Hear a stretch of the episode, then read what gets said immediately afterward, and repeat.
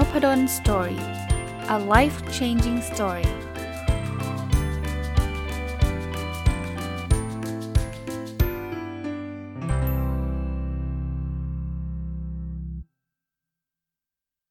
สวัสดีครับ ยินดีต้อนรับเข้าสู่ Nopadol's Story Podcast นะครับ วันนี้จะเอาอีกหนึ่งบทที่มาจากหนังสือ 1000 plus little things happy successful people do differently นะครับ ของคุณ Marc Angel Chernoff นะครับ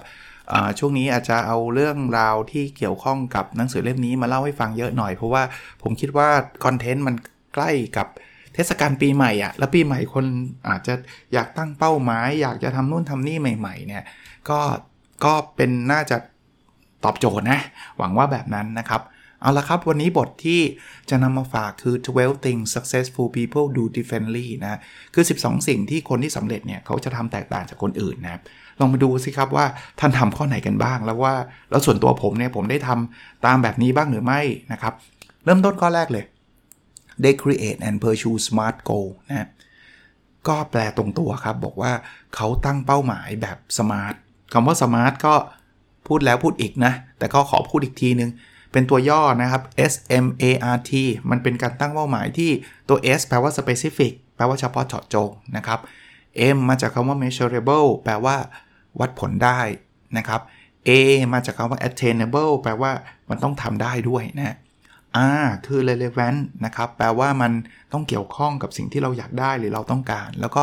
T คือ timely นะครับ ก็คือมันต้องมีกำหนดชัดเจนว่าจะทำให้เสร็จเมื่อไหร่ยังไง คนที่ประสบความสำเร็จส่วนใหญ่เขาก็จะมีการตั้งเป้า แต่ไม่ใช่บอกว่า ฉันอยากสำเร็จ ฉันอยากรวยอย่างนี้มันไม่ใช่ SMART goal แทนที่บอกว่าฉันอยากรวยบอกว่า ฉันอยากมีเงิน 1 ล้านบาท ภายในธันวาคม 2564 อย่างนี้เริ่ม SMART แล้วใช่ไหมเพราะ specific ไงไม่ใช่แค่รวยไงคือบอกว่ามีเงิน measurable เท่าไหร่เลยใช่ไหมบอกว่า 1 ล้านหรือ 10 ล้าน attainable แปลว่าเฮ้ยมันก็ต้องทำได้เราคงไม่ตั้งเป้าบอกว่าเฮ้ยเราจะมีเงินแสนล้านภายในปีหน้าอย่างเงี้ยมันมันมันไม่ใช่ attainable นะ relevant แปลว่าเราต้องการเงินจริง ๆ นะครับ แล้วก็ time timely ก็คือ ภายในระยะเวลาที่กำหนดธันวาคม 2564 ส่วนตัวผมทำอะไร ผมทำ OKR OKR ก็เป็นลักษณะของ Smart Goal เหมือนกันใช่ไหมท่านก็ฟังผมทุกสัปดาห์อยู่แล้วว่าผมมี Objective ผมมี Key Result หรือ Key Result วัดผลได้ชัดเจน แล้วผมก็ทำทุกไตรมาสนะว่าไตรมาสนี้จะทำอะไรสำเร็จ ถามว่าแล้วมันเขียนเสร็จปุ๊บมันสำเร็จทุกเรื่องหรือเปล่าผมไม่ครับ แต่มันมันผมค่อนข้างจะเชื่อนะครับว่ามันจะสำเร็จมากกว่าไม่เขียนนะไม่เขียนเดี๋ยวก็ลืมครับนะ ข้อที่ 2 ครับ they take decisive and immediate action แปลว่าเขาจะทำทันทีอะพูดง่ายๆคือคนที่ประสบความสำเร็จจะไม่ใช่รู้สึกว่า เออ ฉันจะทำเป็นเจ้าโปรเจกต์ คือจะทำนู่นจะทำนี่จะทำนั่น แต่ว่าพอถึงเอาเวลาเข้าจริงก็ไม่ทำหรือลืมไปแล้ว หรือพรุ่งนี้เอาไว้พรุ่งนี้ดีกว่าผัดวันประกันพรุ่งไปเรื่อย เพราะฉะนั้นถ้าเกิดท่านอยากจะประสบความสำเร็จเนี่ยท่านต้อง กล้า take action แต่การ take action วงเล็บไม่นิดนึงก็ไม่ใช่ว่าบุ่มบาม มุทะลุดุดัน ท่านต้องดูด้วยนะครับ ต้องต้องพิจารณาด้วย คือคือของพวกนี้ผมพูดลำบากนะ มันต้อง balance กันนะผมที่ผมเป็นกฎหรือจะเป็นสิ่งที่ผมพูดอยู่เรื่อยๆ คืออะไรที่มันมีความเสี่ยงน้อย คือทำไปแล้วมันไม่ work ก็ไม่ได้เดือดร้อนอะไร ก็ทำไปเลยครับ ไม่ต้องรอครับ ลองทำดูครับ แล้วเดี๋ยวท่านจะรู้เองว่าอะไร work หรือไม่ work แต่ถ้าอะไรที่มันต้องแบบ โอ้มัน irreversible decision คือการตัดสินใจนั้นมันมันเปลี่ยนกลับมายากเนาะเช่นแต่งงานนะผมยกตัวอย่างนะ แต่งงานเนี่ยว่าฉันอาจารย์นพดลบอกทำทันทีแต่งไปเลยไอ้อย่างนี้มันมันไม่ง่ายนะ ในการที่แบบแต่งเสร็จแล้วอุ้ยไม่ใช่คนนี้เราไม่รักอะไรเงี้ยมันมันคนละเรื่องกันนะครับหรือลงทุนเป็น 10 ล้าน ขายบ้านขายรถอย่างนี้คนละเรื่องกันนะครับแต่ในชีวิตเราส่วนใหญ่หลาย ๆ เรื่องแล้วกัน ท่านลองไปคิดของท่านนะครับว่าไอ้ที่ท่านไม่ทำเนี่ยถ้าสมมุติว่าท่านทำแล้วมันไม่ work เนี่ยมันมันเดือดร้อนมากแค่ไหน พอดแคสต์ว่าจะทำจะทำแต่ไม่ได้ทำเนี่ย ถ้าถามว่าทำแล้วไม่มีคนฟังท่านเดือดร้อนมากแค่ไหน ถ้าไม่มากผมว่าทำเลย พรุ่งนี้ทำเลยก็ได้ วันนี้ทำเลยก็ได้นะครับ อะ มาดูข้อที่ 3 ครับ they focus on being productive not being busy ผมชอบคำนี้มากแล้วพูดอยู่หลายตอนอยู่เหมือนกัน คือ คนที่เขาเป็นคนที่สำเร็จเนี่ยเขาจะ productive แต่เขาจะไม่ใช่ยุ่งนะแล้วจริง ๆ ส่วนตัวผมเลยนะคำว่ายุ่งกับ productive เป็นคำตรงกันข้ามเลย ใครที่บอกโอ้นี้โคตรยุ่งเลยเนี่ย ผมว่าไม่ productive นะ productive คือคนที่ทำงานที่สำคัญให้สำเร็จ นี่คือนิยามผมเอง ท่านอาจจะมีนิยามที่แตกต่างจากผม เพราะนั้นวันนี้เนี่ยผมอาจจะ ดูซีรีส์ก็ได้ แต่ผมเขียนบทความวิจัยส่ง Interjournal ได้จบบทความเดียวอะผมเรียกว่าผม productive ละแต่ผมมีซีรีส์ผมออกไปออกกำลังกาย ผมทำอะไรหลายอย่างเลย แต่คนที่บอกว่าโอ้วันนี้นะ ตอบอีเมล 3 ชั่วโมง ออตอบไลน์อีก 2 ชั่วโมง แล้วก็อู้ทำออนู่นทำนี่เป็นอีก 10 อย่างเลย แต่ไม่มี Impact เลย สมมุตินะ อย่างนี้เขาเรียก busy เขาเรียกว่ายุ่ง แต่เขาไม่เรียกว่า productive นะครับ เพราะฉะนั้นเนี่ย เราต้องลองนึกดูดีๆ ว่างานไหนเนี่ยเป็นงานที่เราอยากจะทำสำเร็จแล้วมันมี Impact มากแค่ไหน ไม่ใช่แค่เยอะอย่างเดียวนะครับผมไม่ได้ว่าคนทำงานเยอะนะบางคนทำงานเยอะแล้วมี Impact ทุกเรื่องก็ดีครับ แต่ส่วนใหญ่มันมักจะไม่ได้เป็นแบบนั้นนะครับ มาถึงข้อที่ 4 ครับ they make logical and informed decision คือ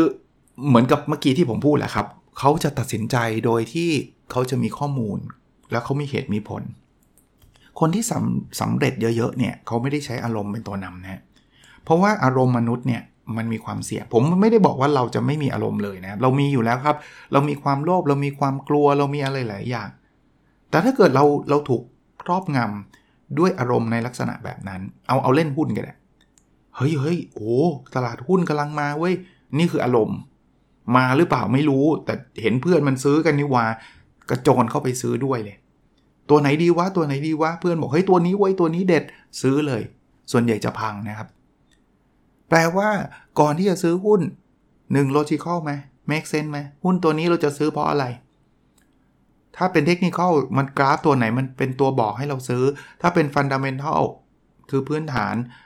บริษัทนี้ทำอะไร มีพื้นฐานยังไง ดีแค่ไหน logical แค่ไหนที่เราจะซื้อ แล้วเราไม่ใช่นั่งคิดนะ inform ก็คือ หาข้อมูลหรือยัง ไม่ใช่เพื่อนบอก เพื่อนเราอาจจะไม่ได้รู้ก็เลยก็ได้ ได้ยินมาอีกทีนึงแล้วก็มาบอกเรา เพราะฉะนั้นเนี่ยคนที่สำเร็จมักจะตัดสินใจโดยมีพื้นฐาน โดยมีการศึกษา โดยมีเหตุผล โดยมี information ที่เพียงพอนะ ข้อ 5 ครับ they avoid the trap of trying to make things perfect แปลว่าคนสำเร็จเนี่ยเขาจะหลีกเลี่ยง หลุมพรางอันหนึ่งก็คือต้องทำให้มัน 100%เฮ้ยบางคนบอก 100%ไม่ดีเหรอ ส่วนใหญ่ไม่ดีนะ เออแปลกไหมเวลาเราเรียนหนังสือเนี่ยร้อยเปอร์เซ็นต์เนี่ยจะได้รับคำชมเชยนะ 90%เนี่ย เก่งน้อยกว่า100%แต่ในชีวิตจริงเนี่ยถ้าเกิดท่านต้องการ perfect เนี่ยข้อแรกนะท่านจะไม่ได้ทำอะไรเลย เพราะว่ามันจะไม่มีคำว่า100% perfect อะ่ะเฮ้ยตอนนี้ฉันพร้อม 100%อะมันไม่มีหรอก ตอนนี้ก็ยังยุ่งตอนนี้ก็ยังไม่พร้อม หรือท่านเริ่มทำไปแล้ว แต่ท่านต้องการทำให้มัน perfect นะ ส่วนใหญ่ท่านจะทำไม่เสร็จ ไม่มีทางครับ ท่านคิดว่าพอดแคสต์ episode นี้ที่ผมพูดอยู่ perfect ไหมครับ ไม่หรอกครับ เพราะอะไรครับ เมื่อกี้ผมก็พูดผิด พูดผิดผมก็ต้องพูดใหม่ เมื่อกี้ผมอัดอยู่ผมก็ต้องหยุด เพราะว่ามันมีเสียงรถวิ่งผ่าน เพราะผมอัดอยู่ที่บ้านอย่างเงี้ย แต่ถามว่ามัน good enough ไหม ส่วนตัวผมว่า good enough นะ คราวนี้ถ้าเกิดผมจะทำ perfect เป็นไงผมอัดใหม่ เพราะมันไม่ได้ไง เสียงเสียงแอร์เข้ามานิดนึงก็ไม่ได้แล้ว ไม่ perfect ละ เสียงนกร้องนิดนึงผมก็รับไม่ได้ละ ไม่ perfect เสียงรถนิดนึงผมก็รับไม่ได้ละ ผมอาจจะต้องอัด1 episode ใช้เวลา 8 ชั่วโมง แล้วถามว่าผมจะมีเวลาทำไหม สุดท้ายผมก็ burn out ถ้าผมจะต้องทำพอดแคสต์8ชั่วโมงอะเพื่อให้มัน perfect ซึ่งมันก็ยังไม่ perfect นะ ผมต่อให้ 8 ชั่วโมงเลย มันก็ยังไม่ perfect มันก็ต้องมีเสียงอะไรเข้ามามั่งอะสุดท้ายผมจะทำได้ไหม ผมก็ทำไม่ได้แล้วผมก็ต้องเลิกทำไปนะครับ ผมไม่ได้บอกว่างั้นทำพอดแคสต์คุณภาพแย่ๆเขาออกมาสิไม่ใช่ ผมถึงบอกว่า good enough พอแล้ว 90%พอแล้ว ผมทำพอดแคสต์ตอนนี้ถามว่า เฮ้ยโหเสียงมันนิ่งแบบ perfect ไหมครับ แต่ดีกว่าตอนเริ่มต้นเยอะแยะถ้าท่านฟังผมตั้งแต่ตอน episode ที่1นะแล้วถามว่าตอนนี้ส่วนตัวผมฟังพอดแคสต์ของผมทุกวันไง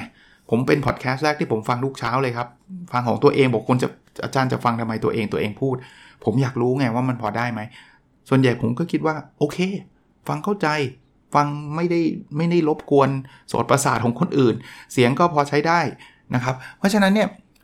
อย่าอย่าถึงกับขนาด perfect นะครับ เอาแค่ good enough สำหรับงานโดยทั่วไปนะครับเผื่อจะต้องมีบางงานที่มันต้อง perfect มากๆก็ก็เข้าใจ แต่ว่างานโดยทั่วไปใน good enough เป็นส่วนใหญ่พอนะข้อ 6 ครับ they work outside their comfort zone อ่าคนที่ประสบความสำเร็จเนี่ย ส่วนใหญ่ก็จะกล้าออกไปทำอะไรที่ไม่เคยทำมาก่อน ที่เขาเรียกว่า comfort zone นี่แหละนะแต่คราวนี้ ผมต่อยอดให้ผมเขียนในหนังสือ Future Mindset หนังสือเล่มล่าสุด ผมบอกว่า เราอยากกระโดดไปไกลจนเกินไป แล้วต้องมั่นใจว่าไอ้การกระโดดไปนั้นน่ะมันคือสิ่งที่เราอยากไปจริง ๆ ผมมักจะใช้คำว่าขยายคอมฟอร์ทโซนน่แต่คล้ายๆกันนะครับเราเราถ้าเราเคยถ้าเราทำในสิ่งที่เราทำมาแล้ว เราก็จะสำเร็จในสิ่งที่เรา เราก็จะได้ในสิ่งที่เราเคยได้มาแล้ว ถ้าถ้าตรงนั้นมันไม่ใช่เป้าหมายท่านท่านก็ต้องทำอะไรที่มันไม่เคยทำมาก่อนจริงไหม ถ้าผมไม่กล้าออกนอก comfort zone ท่านจะไม่มี Nopadol's Story Podcast ฟังอยู่ตอนนี้แน่นอน เพราะส่วนตัวเคยทำไหมผมไม่ได้เกิดมาทำ Nopadol's Story Podcast ตั้งแต่อยู่เรียนหนังสืออยู่อะไรเงี้ยไม่เคยเลยนะครับ เมื่อ 3 ปีที่แล้วยังไม่เคยแม้กระทั่งฟังพอดแคสต์เลยนะครับ แต่วันนึงเนี่ยเห็นคนอื่นทำผมก็รู้สึกว่าเฮ้ยมันน่าสนใจเนาะผมลองลองมาพูดให้คนอื่นฟังบ้างดีกว่า ถามว่าตอนแรกกลัวไหมกลัวครับ กลัวอะไรกลัวไม่มีคนฟัง กลัวว่าเสียงตัวเองไม่ดี กลัวเยอะเยอะแยะเลยครับ แต่ผมก็กลับมานั่งคิดที่ผมก็เคยพูดอยู่เรื่อยๆว่า เฮ้ย อย่างมากก็เลิกวะ เพราะทำพอดแคสต์มันไม่ได้ทำให้เราชื่อเสียงมันเสียหายนี่หว่า เพราะเราพูดสิ่งที่มันดีๆใช่ไหมแล้วมันก็ไม่ต้องลงทุน 20 ล้าน เปิดช่องพอดแคสต์อะไรเงี้ย ผมไม่ได้กู้เงินใครมาทำนี่หว่า ก็เริ่มทำทำไปเรื่อยๆ มันก็ประสบความสำเร็จระดับหนึ่งนะครับ ก็ ก็ต้องขอบคุณคนฟังด้วย แต่ว่านี่คือตัวอย่างอันนึงนะครับ ถัดไปครับ they keep things simple คือไม่ต้องซับซ้อนครับทำอะไรที่มันมันง่ายๆนะครับ มันมีคำกล่าวนะครับเขาบอกว่า simplicity is the ultimate sophistication แปลว่าความง่ายเนี่ย จริง ๆ แล้วมันไม่ง่ายเลยนะ แต่คนที่ทำอะไรสำเร็จเนี่ยเขาจะไม่ได้ทำอะไรให้มันแบบวุ่นวายยุ่งยากอะเอาธุรกิจเนี่ยเราเราเราเห็นบางทีเรารู้สึกว่าอุ้ยทำไมมันง่ายอย่างเงี้ย แต่กว่าที่เราจะเห็น business model ที่มันง่าย ยกตัวอย่างสมมติ Grab อย่างเงี้ย รู้สึกมันไม่เห็นมีอะไรเลยเนาะ ก็แค่มีให้คนมาขับรถ อีกคนนึงอยากได้รถก็มาเรียก ดู business model มันไม่ไม่ค่อยมีอะไรเลย แต่ว่า โอ้เขาผ่านการคิดมาหลายรอบหลายหน Twitter อย่างเงี้ย ก็ไม่เห็นมีอะไรเลยมีเว็บไซต์อันนึง ให้คนเข้ามาทวีตทวีตก็คือมาเขียนคำสั้นๆ แล้วก็เดี๋ยวก็มีคนติดตาม ดูมันง่าย แต่จริงๆ มันไม่ง่ายเลยนะ ลองลองคิดดูเลยครับว่าถ้าทุกอย่างเนี่ยเขาทำให้มันยากนะ จะต้องมี 20 ฟีเจอร์ จะต้องล็อกอินใส่บัตรประชาชน คือทำอะไรที่มันแบบ โอ้โห มันอาจจะดีมากนะ แต่คนอาจจะไม่ใช้นะ simple is not easy นะครับ ก็คือง่ายแต่ว่ามันมันมันไม่ได้แบบคิดกันได้ง่ายๆอะ่ะ แต่พยายามโฟกัสในสิ่งที่ง่ายนะครับทำ product อะไรก็อย่าเพิ่ง เอ่อ สตาร์ทอัพก็ถึงพูดถึง MVP ไงครับ minimum viable product แปลว่าอะไร Product ยังไม่ต้อง perfect เพราะคำว่า perfect ของท่านอาจจะไม่ใช่ perfect ของลูกค้าก็ได้นั้นเริ่มต้นจาก Product ที่มันเป็น basic standard ง่ายๆออกออกไปก่อน แล้วเสร็จแล้วเดี๋ยวเราไปฟังคำคอมเมนต์จากลูกค้า ฟังฟีดแบ็กจากลูกค้า บางทีก็อาจจะชอบ Product ที่เป็นง่าย ๆ แบบนั้นก็ได้นะครับ ข้อที่ 8 นะครับ ข้อถัดไป they focus on making small continuous improvement อ่าข้อนี้ก็เป็นอีกข้อหนึ่งที่ผมก็ชอบนะ คือคนที่สำเร็จเนี่ยเขาไม่ได้ big jump นะ คำว่า big jump คือกระโดดทีเดียวสำเร็จเลยไอ้เรื่องราวที่เราชอบอ่านกันมันคือเรื่องราวแบบนี้ครับ เมื่อวานยังจนจนเลย แต่พอวันรุ่งขึ้นชีวิตก็ไม่เหมือนเดิมอีกต่อไป อย่างเงี้ย คือเราชอบเพราะมันดูเป็นแฟรี่เทลเนาะ มันเป็นเหมือนกับการ์ตูน มันเป็นเหมือนกับนิยายอะไรเงี้ย ที่แบบว่าวันนี้เปิดบล็อก แล้วก็เขียนบทความหนึ่งบทความทิ้งไว้ แล้วพอพรุ่งนี้เปิดเปิดบล็อกขึ้นมาก็ตกใจเลย ที่มีคนอ่านบทความนี้ 10 ล้านคนอะไรเงี้ย มันมันรู้สึกให้กำลังใจดี เพราะมันสำเร็จเร็วดี แต่ในโลกแห่งความเป็นจริงนะ มันไม่ได้เกิดขึ้นแบบนั้น ส่วนใหญ่ก็แล้วกันมันอาจจะมีแต่ว่าน้อยมากอะ่ะเพราะฉะนั้นเนี่ยคนสำเร็จเนี่ยเขาจะค่อยๆก้าวไปเรื่อยๆครับ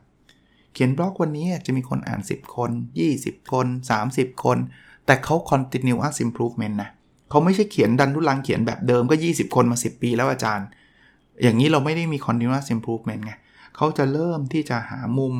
เริ่มที่จะศึกษาแล้วปรับปรุงไปเรื่อยๆ คนวิ่งมาราธอนเนี่ยมันไม่ได้ลุกขึ้นมาวิ่งได้เลยนะบางคนบอกนี่ไงผมไงผมไม่เคยวิ่งเลยผมวิ่งได้เลย จริง ๆ คุณหมอเขาบอกไม่แนะนำด้วยซ้ำนะครับต้องระวังนะครับที่ท่านไม่เคยซ้อมไม่เคยอะไรเลย แล้วอยู่ดีฉันจะวิ่งมาราธอนเนี่ยมันอันตรายต่อสุขภาพด้วยซ้ำนะครับ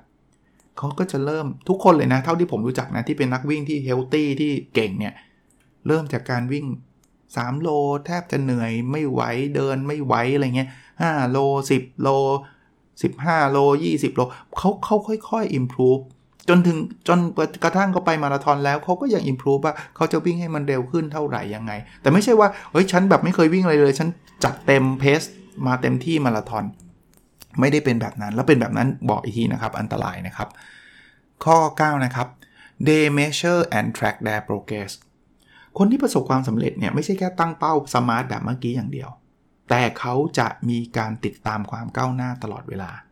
ผมถึงพยายามนะ ผมผมก็ไม่ได้การันตีนะ แต่ผมอะใช้ซิสเต็มที่เรียกว่าไอ้ OKR เนี่ย คือท่านไม่ชอบ OKR ท่านไม่ต้องเป็น OKR ก็ได้นะ อะไรก็ได้ แต่ผมขออย่างหนึ่งคือตั้งเป้าแล้ว track อย่างที่ผมเนี่ยผม track ทุกสัปดาห์ แล้วท่านจะเห็นแล้วมันจะมีหลายตัวเข้าเป้าเลยมันทำได้เลยหลายตัวอาจจะยังห่างอยู่ก็ไม่เป็นไรครับ แต่ถ้าอยากสำเร็จนะ ต้อง track เพราะการ track มันจะทำให้เรารู้ว่าเรา ทำได้ดีมากน้อยแค่ไหน แล้วถ้าเกิดทำไม่ดีเราจะได้เปลี่ยนวิธีการทำถ้าทำได้ดีเราเราเรา go on ต่อไปอะผมผมยกตัวอย่างโอ้ย OKR เนี่ย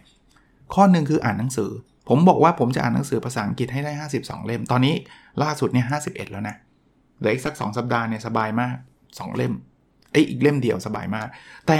ถ้าผมไม่แท็กเนี่ยผมอาจจะลืมอ่านไปเลยก็ได้ ช่วงเวลาในการแท็กเนี่ย พอผมเริ่มรู้สึกว่าเออเออสัปดาห์นี้ดูไม่ได้อ่านแล้วมันช้าเกินไป เราจะเริ่มรู้ตัวเองว่า เพราะมันต้องสัปดาห์ละเล่มไงห้าสิบสองเล่มต่อต่อปีใช่ไหมเฮ้ยเราต้องอ่านมากขึ้นแล้วบางทีไปอ่านหนังสือภาษาไทยเยอะก็ต้องกลับมาอ่านหนังสือภาษาอังกฤษนี่นี่คือยกแค่หนึ่งตัวอย่างนะในการ track นะครับอะมาดูข้อที่ 10 ครับ they maintain positive outlook as they learn from their mistakes แปลว่าเขาจะมองในมุมบวกอะ เวลาเขาทำอะไรผิดพลาดอะคือผมไม่ได้บอกให้เราเป็นแบบหลอกตัวเองนะ มุมบวกไม่ใช่บอกว่าเฮ้ยความผิดพลาดนี้เป็นสิ่งที่ดีไม่ไม่ใช่นะ ผิดพลาดไม่ดีคำว่ามองในมุมบวกคือ เราได้เรียนรู้อะไรจากข้อผิดพลาดนี้บ้างไหนไหนไหนไหนจะผิดพลาดแล้วอย่าผิดพลาดแบบฟรีๆอะเราผิดพลาดแล้วเราต้องได้รับบทเรียนกลับคืนมาทำเงินหายผิดพลาดไหมไม่ต้องมามุมบวกแบบเฮ้ยโอ้เงินหายนี่ ชีวิตเราดีเลยนะ ไม่ใช่เงินหายไม่ดี เงินหายเศร้าต้องเศร้า โกรธต้องโกรธแต่เราเรียนรู้อะไรจากเงินที่มันหายไปบ้างทำธุรกิจแล้วโดนหลอก ไม่ใช่มาหลอกตัวเองต่ออีกว่า โอ้โห การโดนหลอกนี่คือสิ่งที่น่าประทับใจที่สุดนะ ไม่ใช่ โดนหลอกไม่น่าประทับใจ โดนหลอกน่าหงุดหงิดมาก แต่เราได้เรียนรู้อะไรจากการโดนหลอกครั้งนี้บ้าง เพื่อที่วันหลังเราจะได้ไม่ผิดซ้ำเติมไงครับ หรือเราอาจจะเอาไอ้ความล้มเหลวเนี่ยไปแชร์กับคนอื่นฟังด้วย เพื่อที่จะทำให้คนอื่นไม่ผิดพลาดแบบเราไง นี่คือ contribution ชั้นดีเลยนะครับ ถัดไปครับ ข้อ 11 นะ they spend time with the right people คือใช้เวลากับคนที่ใช่อะคราวนี้คนที่ใช่เนี่ยมันขึ้นอยู่กับว่าท่านต้องการทำอะไรใช่ไหมอย่างเช่นท่านท่านอยากเป็นนักเขียน พยายามใช้เวลากับคนที่เขาชอบเขียนคาว่าใช้เวลาไม่ได้ไม่ได้แปลว่าท่านจะต้องไปหาเขาที่บ้านนะบางทีเราไม่ได้รู้จักเขา อ่านงานเขียนเขาเยอะๆ ติดตาม Facebook เขาศึกษาอะไรต่างๆ หรือเพื่อน ถ้าเราอยากที่จะเป็นคนที่อยากพัฒนาตัวเองก็น่าจะอยู่กลุ่มเพื่อนที่เขาชอบการพัฒนาตัวเองอะถ้าเราไปอยู่ในกลุ่มเพื่อนที่แบบชอบนินทาคนอื่น ชอบที่จะวันๆมีแต่ความเกลียดความโกรธอย่างเดียวอย่างเงี้ยเราก็พัฒนาตัวเองยากเนาะแล้วเราก็จะกลืนเขาที่บอกเขาเขาถึงบอกเราจะเป็นเหมือนกับเพื่อนที่สนิทกับเรา 5 คนโดยเฉลี่ย ไม่ว่าจะเป็นเรื่องรายได้หรือเรื่องนิสัยนะ เพราะมันมีอิทธิพลมากๆกับเราไง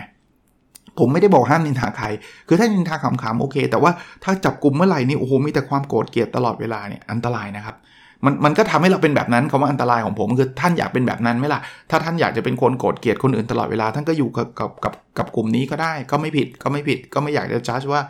เออมันควรหรือไม่ควรนะครับ แต่เราจะเหมือนกับคนที่เราอยู่ด้วยเยอะๆครับ มาถึงข้อสุดท้ายนะข้อ 12 they maintain balance in life นะครับ ก็คือใช้ชีวิตอย่างสมดุลเนาะอย่าเอียงไปด้านใดด้านด้านหนึ่งนะครับ ไม่ใช่ว่า โอ้โหโหมงานทำงานโดยที่ไม่พักผ่อนไม่ออกกำลังกายเลย ไม่มีเวลาให้กับครอบครัวเลย แต่ในทางกลับกันก็ไม่ใช่ว่าเฮ้ยฉันจะออกกำลังกายตลอดฉันไม่ทำงานแล้วเว้ย ฉันจะจะจะแฮงเอาท์กับเพื่อนอย่างเดียวอะไรเงี้ย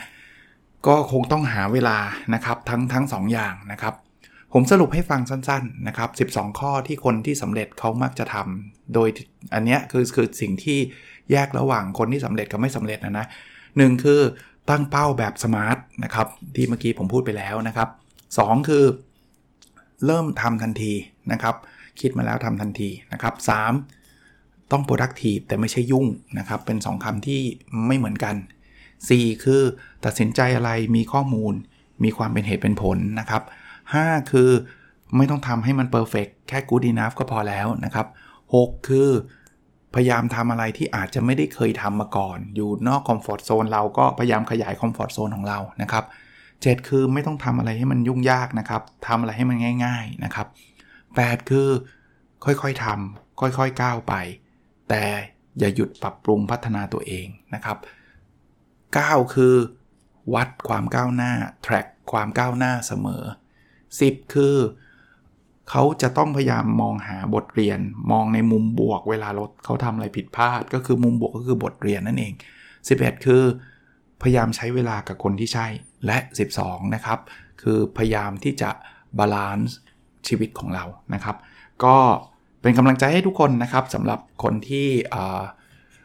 ตอนนี้เจอเหตุการณ์โควงโควิดอะไรต่างๆ แล้วก็ช่วงนี้หน้าหนาวนะ ผมเตือนนิดนึงนะครับ ต้องระมัดระวังสุขภาพร่างกายด้วยนะครับสำหรับคนที่ผมก็เห็นนะใน Facebook ไปท่องไปเที่ยว ก็ดีครับ ก็เป็นถือโอกาสพักผ่อนนะครับ ช่วงใกล้ๆปีใหม่ก็ส่วนใหญ่จะเป็นเวลาที่รื่นเริงนะแต่ก็ต้องรักษาสุขภาพด้วยนะครับสุดท้ายประชาสัมพันธ์อีกนิดนึงนะครับ ช่วงนี้อาจจะพูดเกือบทุกวันแต่พูดสั้นๆเองนะครับสำหรับคนที่สนใจ OKR Diary ท่านสั่งได้จาก Nopadol's Story เพจ Facebook นะครับ ท่านเข้าไปดูในนั้นได้นะครับ หมดเขตวันที่ 13 ธันวาคมนี้เท่านั้นนะครับโอเคนะครับ แล้วเราพบกันใน episode ถัดไปครับ สวัสดีครับ